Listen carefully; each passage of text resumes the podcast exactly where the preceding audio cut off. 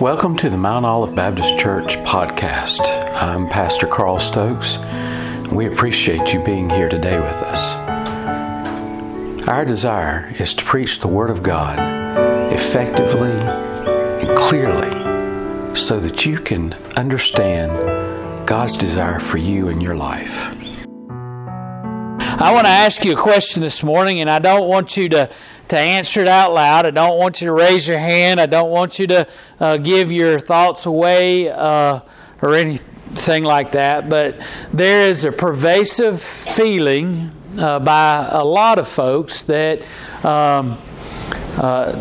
about a particular subject, and I want to ask you your opinion, and I want you to you fall on either one side or the other, and so think about how you would answer this question. The question is, or the statement is, now tell me whether you would agree with this or disagree.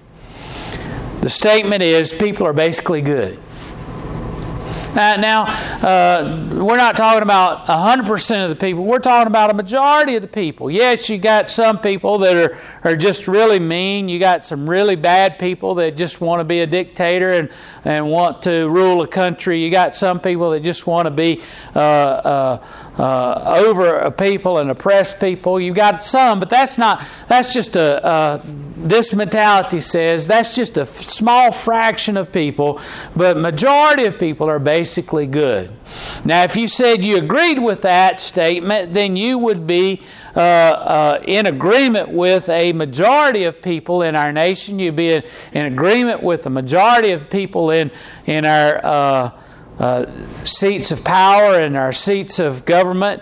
A majority of politicians say, you know, people are basically good. People aren't out there trying to swindle other people. People aren't basically. The mentality is, if you feel otherwise, you would say, well, we need to bolt down everything. We can't leave anything sitting around anywhere. We've got to make sure that everybody is held to being honest by the fact that we're going to make sure nobody steals anything by making sure. It's like those pins at the bank, right? They got those chains on those ink pens so you can't steal them away. That's the mentality of the people who say, no, people are basically dishonest. If you turn your back on them, they're going to steal you blind. You can't leave your bicycle out on your back porch because somebody will come in the middle of the night and steal it. But a majority of people say, no, you can. People are basically good. People are basically honest. We can expect everybody to do the right thing when push comes to shove. But let me ask you a question. Or let me just give you a statement. Excuse me, instead of asking a question, let me give you a statement. If that were true, if you feel like you said that's true, you'd be wrong. Because Paul here has been basically laying out systematically that it is untrue that people are basically good. People are not basically good. People are basically bad. People are inherently bad. Let me ask you, let me point out something to you. If people are basically good, then why do we have laws? Why do we have so many different laws? If people are basically good, then we wouldn't have to have laws. People wouldn't know. You don't go too fast down the road or you might hit a child. People wouldn't know when you come to a stop sign, you have to stop because it's not because there's a policeman or a city councilman that says, I want to legislate that people come to a stop at this juncture just because I can say so.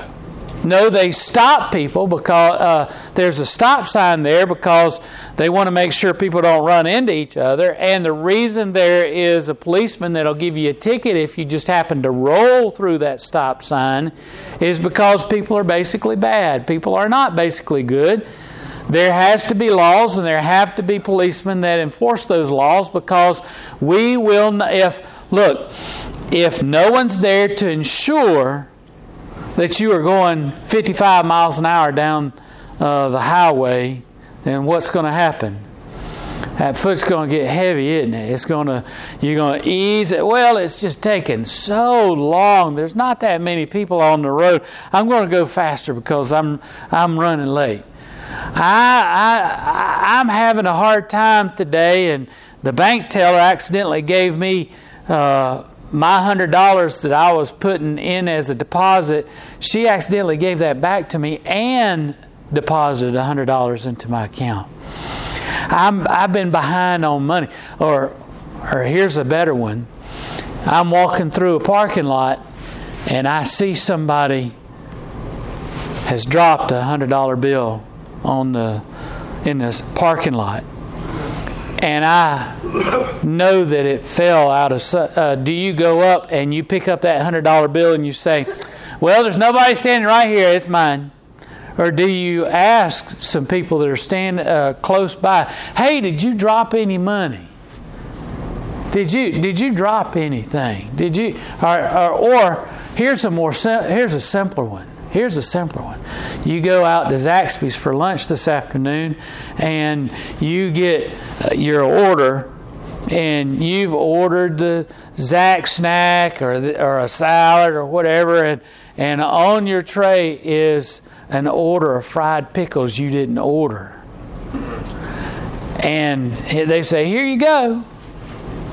Do you say, I'm sorry, I didn't order that, and allow them to decide what to do with it? Or you say, well, they didn't know any better. It's mine now. I'm going to go eat it. Well, it's just a plate of fried pickles. It's no big deal. It's not like they're going to go under next week because they served me a plate of fried pickles I didn't pay for. Oh, really? Well, that speaks basically to who you are, your character, your person. The framers of our nation knew this instinctively. James Madison was basically the architect of the Constitution, and they instilled within the Constitution the fact that we have three branches of the government, right? The legislative, the judicial, and the executive. Why'd they do that? That's for checks and balances, right? When one makes a law that is not right for the people, you got two other branches of the government that can do something about it. And why'd they do that? Because they knew instinctively that people are not good. And they knew that someone, even at the top echelons of our nation's power, had to have someone that held them accountable to others and said, we're not going to give one person all the power because we saw King George over there in England, that didn't work out too good. So we're going to make sure that our nation has three branches so that we can make sure that people are held accountable. So why do we have to have that? Turn with me in your Bibles to Romans chapter 5. We'll get to the heart of the matter when we look at verse 12. This is an amazing passage of Scripture here that speaks to the whole issue. Now, Paul has been laying out in the Scripture here that God has extended to us grace. And so he gets back to the issue of why we need grace. Verse 12 says, wherefore, as by one man sin entered into the world, and death by sin, and so death passed upon all men, for all have sinned.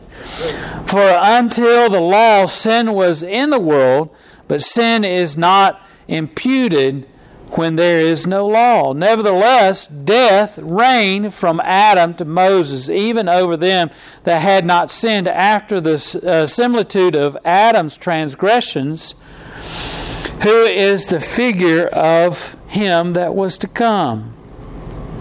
But not as the offense, so also is the free gift. For if through the offense of one many be dead, much more the grace of God and the gift by grace, which is by one man, Jesus Christ, hath abounded unto many. Now, remember what Paul is fighting against, the mentality of the Jewish people to say, well, look, I'm basically, I'm covered because I'm a child of Abraham. Now, you know, this is a mentality that we don't have because we're not Israelites, right? By and large, most people in this congregation, I would dare say, there's not a one of us that's Israelite by birth. Now, I might be mistaken, but the idea was amongst the Israelites was that, look, we're the people of the covenant. We are the people who God has selected. And because they were selected by God, they felt they were special because God picked them over everybody else in the world. And so they felt like, well, God established a covenant with Abraham, with his descendants. I am one of those descendants, so therefore God has a covenant with me. I'm a special people. Look, God told me I'm a royal priesthood. God told me that we are selected above everyone else, and so that we have that covenant with God, and then we're blessed. So don't go telling me that I need something more. I'm blessed of God. And Paul was saying, no, you're not blessed of God in that you need to understand the law that was given to you. He said, all men have sinned. Everyone has sinned from... He said, and look, we have the same mentality today as the Israelites had back then. And they still have, a lot of them still have to this day, is that I'm a special person. I don't need what you're selling over there. I don't need grace because I'm a good person. I already addressed that. Most people think that most people are by and large good, not perfect, but good. I'm not a bank robber. This is what most people say. Look, I'm not a bank robber. I'm not a mass murderer. I don't go into the school over here and take out a shotgun and begin to shoot people in the middle of school. I'm not the kind of person that gets my jollies off of seeing things that are inappropriate. I'm not a bad person, so therefore I'm good with God, and God's going to allow me into heaven when I come to the end of my days. Paul said, look, all people have sinned. As Adam sinned, he said, Adam's sin brought sin into the world, and we're born into sin. We are born into a sinful situation. And you have some people that said, well, wait a minute, I'm not Adam. I didn't sin. I wasn't Adam, so I didn't. Why are you going to condemn me in sin before from very birth?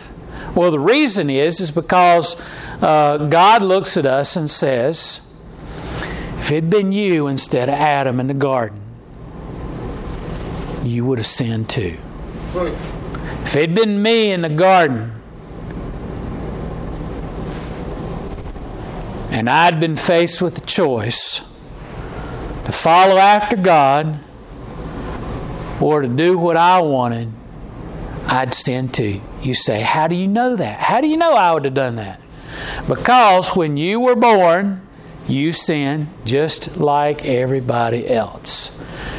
You were born in innocence. Look, Paul doesn't get into the whole idea of the origins of sin. He doesn't. There were a lot of people back then that they blamed Adam because, well, Adam sinned, that's why all of us have sinned. So Adam should be the only one condemned, not the rest of us. Paul didn't get into that. He didn't say, and there were some who were saying, no, it's not Adam that's inherently evil. It's Satan, because Satan came into the garden, and Satan's the one who tempted Eve, and Satan's the one that tempted Eve to give it to Adam. So we need to place all the blame on Satan. And you know what? There are some people that do that even to this day. They say, like Flip Wilson used to say, well, the devil made me do it. Right? It's not my fault. The devil made me do it. Those of you who are too young to know who Flip Wilson is, ask your parents or grandparents and they'll tell you who Flip Wilson is. The devil made me do it. The devil made me do it. I didn't do that. Put it in a little bit more contemporary context. I didn't do that. Oh, look at Adam and Eve when they're confronted by God. God's right in front of them. God says, what is it that y'all have done? Adam said, well, it wasn't me, it was Eve. Eve gave it to me.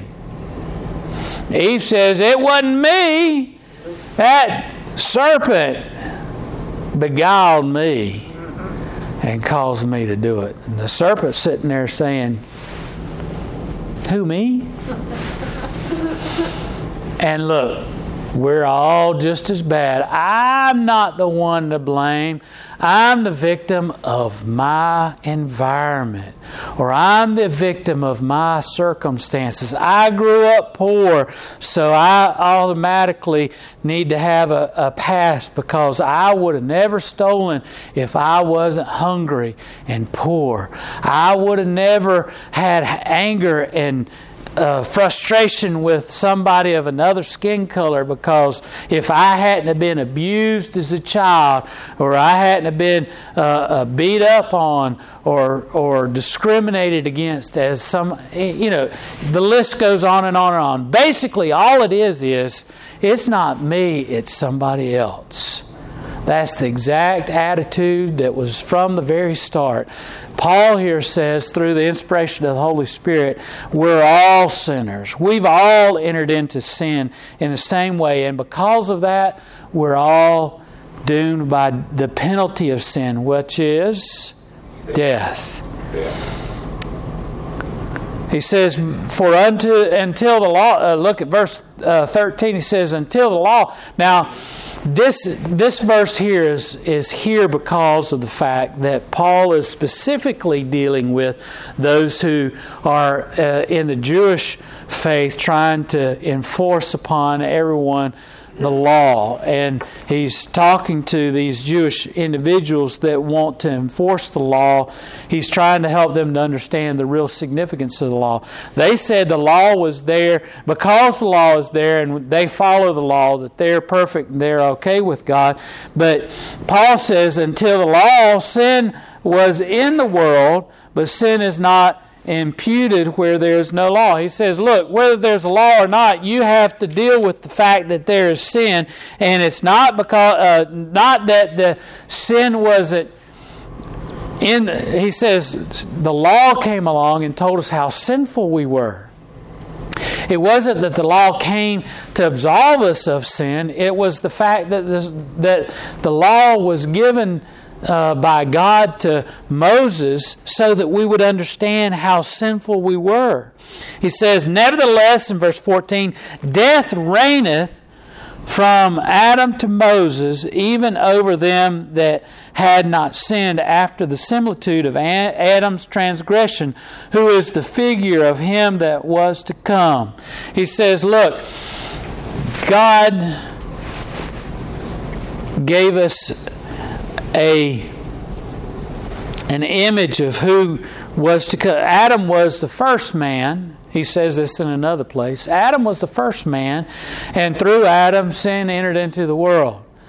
But Jesus Christ, who he's getting to in a moment, he said Jesus is the second man. He is not the first man who had sin. He is the second man who had no sin, and through Jesus Christ, salvation entered into the world. Verse 15, but not as the offense, so also is the free gift. For if through the offense of one many died dead, much more the grace of God and the gift by grace, which is by one man, Jesus Christ, hath abounded unto many. He says, look, just as sin entered into the world through Adam, grace entered into the world through Jesus Christ. Death entered into the world through the sin of Adam. Life entered into the world through Jesus Christ and the grace presented by God. And not as it was by one that sinned, so is the gift. For the judgment was by one to condemnation, but the free gift is of many offenses unto justification. He says, look, just as the sin that brought condemnation, this free gift of God that Jesus Christ brought was even greater justification to cover our condemnation. For if by one man's offense death reigned by one, much more that They which receive abundance of grace and of the gift of righteousness shall reign in life by one, Jesus Christ. And that's what I just spoke of just a minute ago. He says, look, we all are participants in sin because of the sin that originated in Adam in the garden. And all of us would have sinned if we had been in the garden instead of Adam. It's not the fact that... There's some Christians at one time that all wanted to lay the blame on Eve. Oh, it was Eve's fault. She was the one who gave the apple, or not the apple, but the fruit. You know, a lot of people want to say it's an apple, but it's the forbidden fruit. It was Eve that gave that was tricked by... the serpent. It was Eve that sinned initially. So we ought to blame Eve because she's the one that did it all. But if you are a close observer of those passages in Genesis, it says that after Eve ate of the fruit, what's it say? She turned to Adam. It doesn't say she went out and had to go find Adam and find where he was. The implication is that Adam was right there with her. And if Adam would have been doing what he should have done, he should have said, Eve, don't listen to him. Let's get out of here. We know we're not supposed to be here. In fact, if Adam would have been doing as he should have, listen to what Eve said. Eve said when the serpent tempted Eve and said, surely you won't die if you eat of the tree. Eve said, God has told us not only are we not to eat it, we're not even to touch it. Now that's not what God said. God said, don't eat of the tree. Obviously, she's expounding on what God has said, and she's not. Look, God told who? God told Adam not to eat of the tree of the knowledge of good and evil. And it was Adam's job to teach Eve what God said. God said, don't eat of the tree.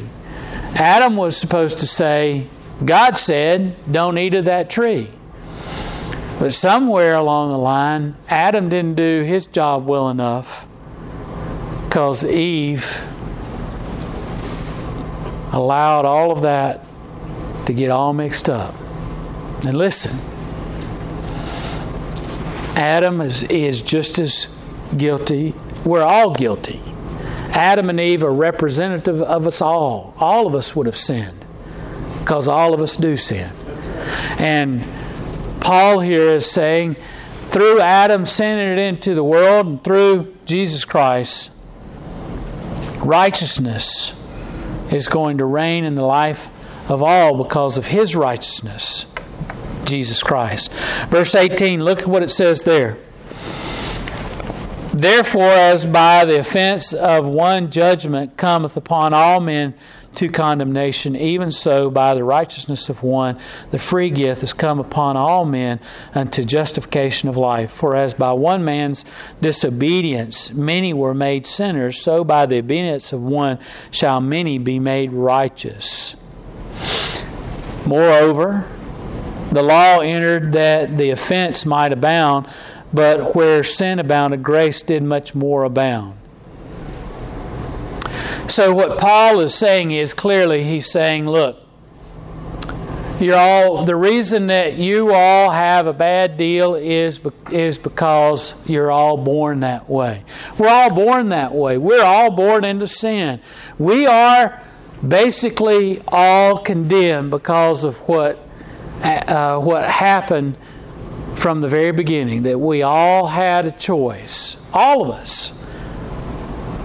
And our basic choice was, are we going to follow after God and do what God wants us to do, or are we going to follow after our own desires, our own... Look, when we're young, let me ask you this, especially you parents. When you have a child that's young, and they're just little,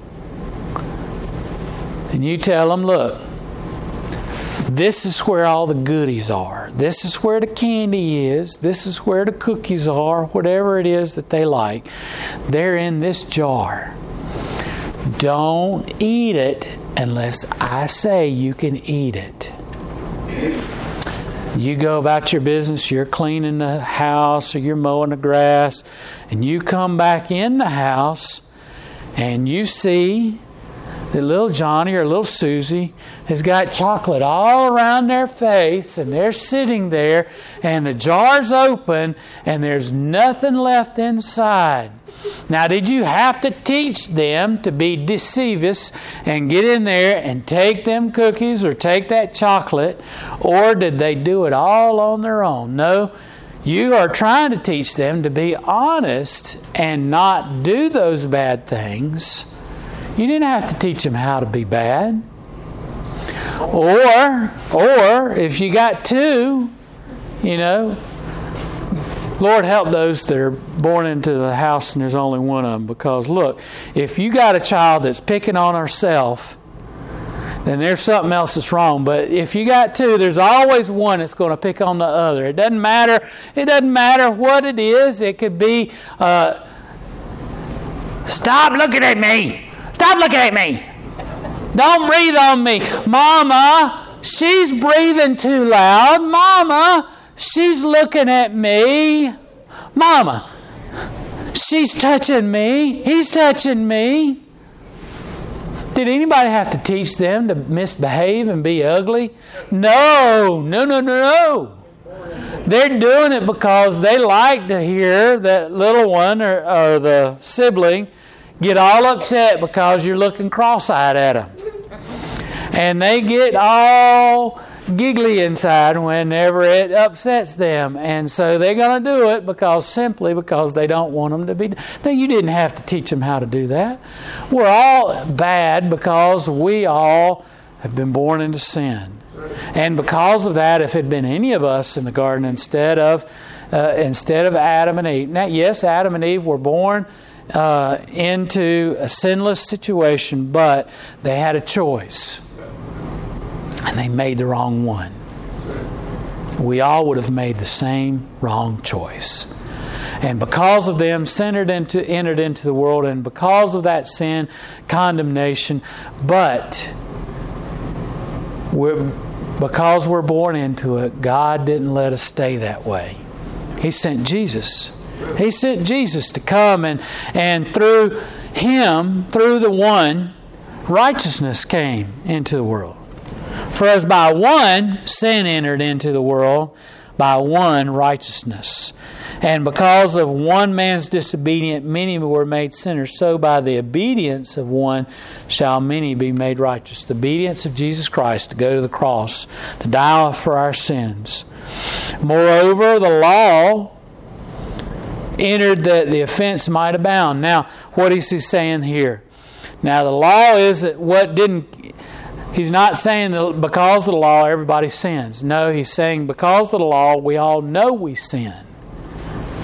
Because there's a speed limit sign on the highway, we know when we are going 55 through Pelham and the sign says 45 that we're breaking the law. If there were no speed limit signs, and we drove through Pelham 65 miles an hour, we wouldn't know we were breaking the law because we would think it was all right to go any speed we want to. There's no speed limit sign. But because there's a sign there, there's no excuse. We know that we're supposed to slow down to 45. And when we get on the streets coming through town, we know we're supposed to slow down to 35. Because there's a law that says it, and we know it. In the same way, the law was given so that not that we would sin, but that we would know that we had sinned. And he says, because of the law, we know we are sinners, because God said this is the standard, and because it's the standard of His righteousness, and we're not righteous, we can't live up to it. And so we know we've broken the law. He says, because of the law, we know that sin is abound. Their offense is abound. But he says, where there is an abundance of sin, grace is present. Not just enough grace to, oh, well, we'll let you get by this once. Have you ever been stopped by the police officer and you might have been speeding and he comes up to you and he goes back and he checks your license and he checks your tag on your car and everything, and he comes up on his computer screen. This individual has had their license since they were 16 and has not had a single offense. Has not had a ticket, has not had anything against them in the whole time that they've been driving. The police officer comes back and he taps you on the window to open the window again, and he says, you know, you were going a little bit fast back there. How about taking it a little bit slower? And instead of writing you the ticket, which you deserved, because he caught you going 55 in a 35 mile an hour speed limit. Well, he wouldn't do this for that, but 55 in a 45 mile an hour speed limit. So he says, you know, be careful back there. You need to slow down a little bit. Instead of giving you the ticket, he gives you your license back and he says, take it a little bit slower. Now, the next time he stops you and you're going 55 in a 45 mile an hour speed limit, he's going to pull it up on the screen and he's going to say, he warned you last time, this is habitual. He's going to say, you know, there's a speed limit sign back there. It says 45 and you're going 55. And you're going to have to sign this here. It's your ticket. You're going to have to pay the fine, or if you want to, you can go to court and contest it. And you have to sign the ticket and give him back the thing. Now, grace is when he says, slow down a little bit. I got you dead to rights. Slow down. Slow down. That's grace. You know, a better picture of grace would be, you know, you're guilty. Here's the ticket. Follow me up to the courthouse. Police officer takes off towards the courthouse. You're following behind him. He brings you up before the magistrate, and the magistrate receives the information from the officer and says, the magistrate says, okay, here says that Officer Do Right here is found that you were going 55 in a 35 mile an hour speed limit zone. That's a gross infraction there. You need to understand the severity of this. I'm going to fine you $400. And I'm going to take your license away. He hits the gavel. Case closed. And the officer says, Wait a minute, Judge. Says he knows he did wrong. And he pulls out his wallet and he pays the $400 for you. He says, Judge, here's the fine. I'm going to pay the fine. Don't take his license away. That's grace. Grace is when we know we've done wrong. Grace is when we've been caught. Grace is when we've been sentenced. And grace is when Jesus Christ stands up and says, I'll take the penalty. I'll take the pain. I'll pay the penalty. Jesus Christ extended grace. Grace was, you're a sinner. Grace was the righteousness of God. You standing before Him. God says, you're a sinner. Jesus Christ says, and God says the penalty of that sin is death. Jesus Christ says, wait a minute, God, I'll pay the price. I'll die in His place. That's grace. Paul says, where the law is, the offense abounds.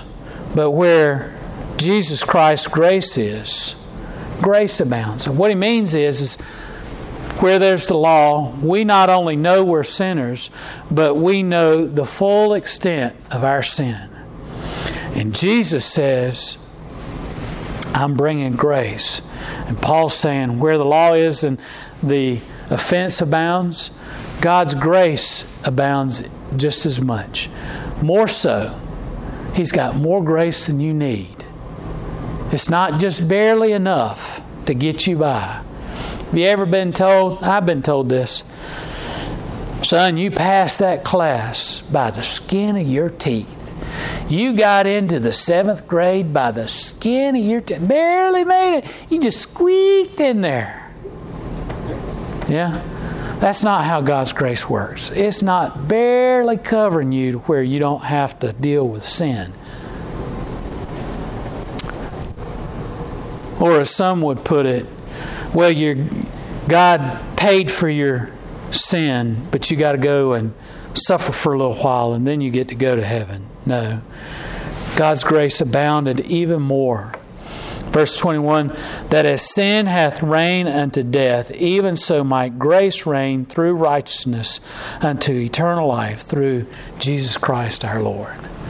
He says, look, the reason God gives grace is so that you might have life. Not just that you might barely get off, but that you might have an abundance of His grace, so that you might have life, not just now, but eternal life.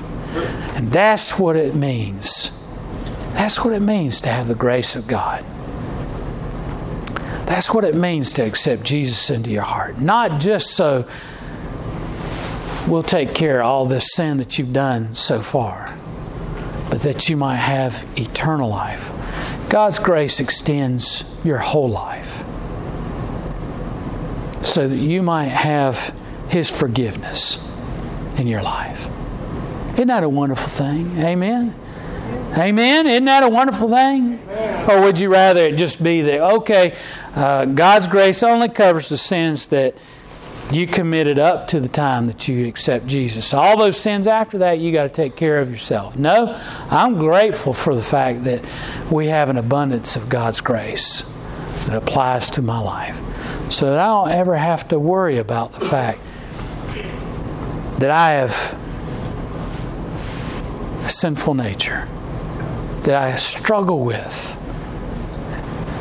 to do the right thing. God's grace is there for me. Let's pray.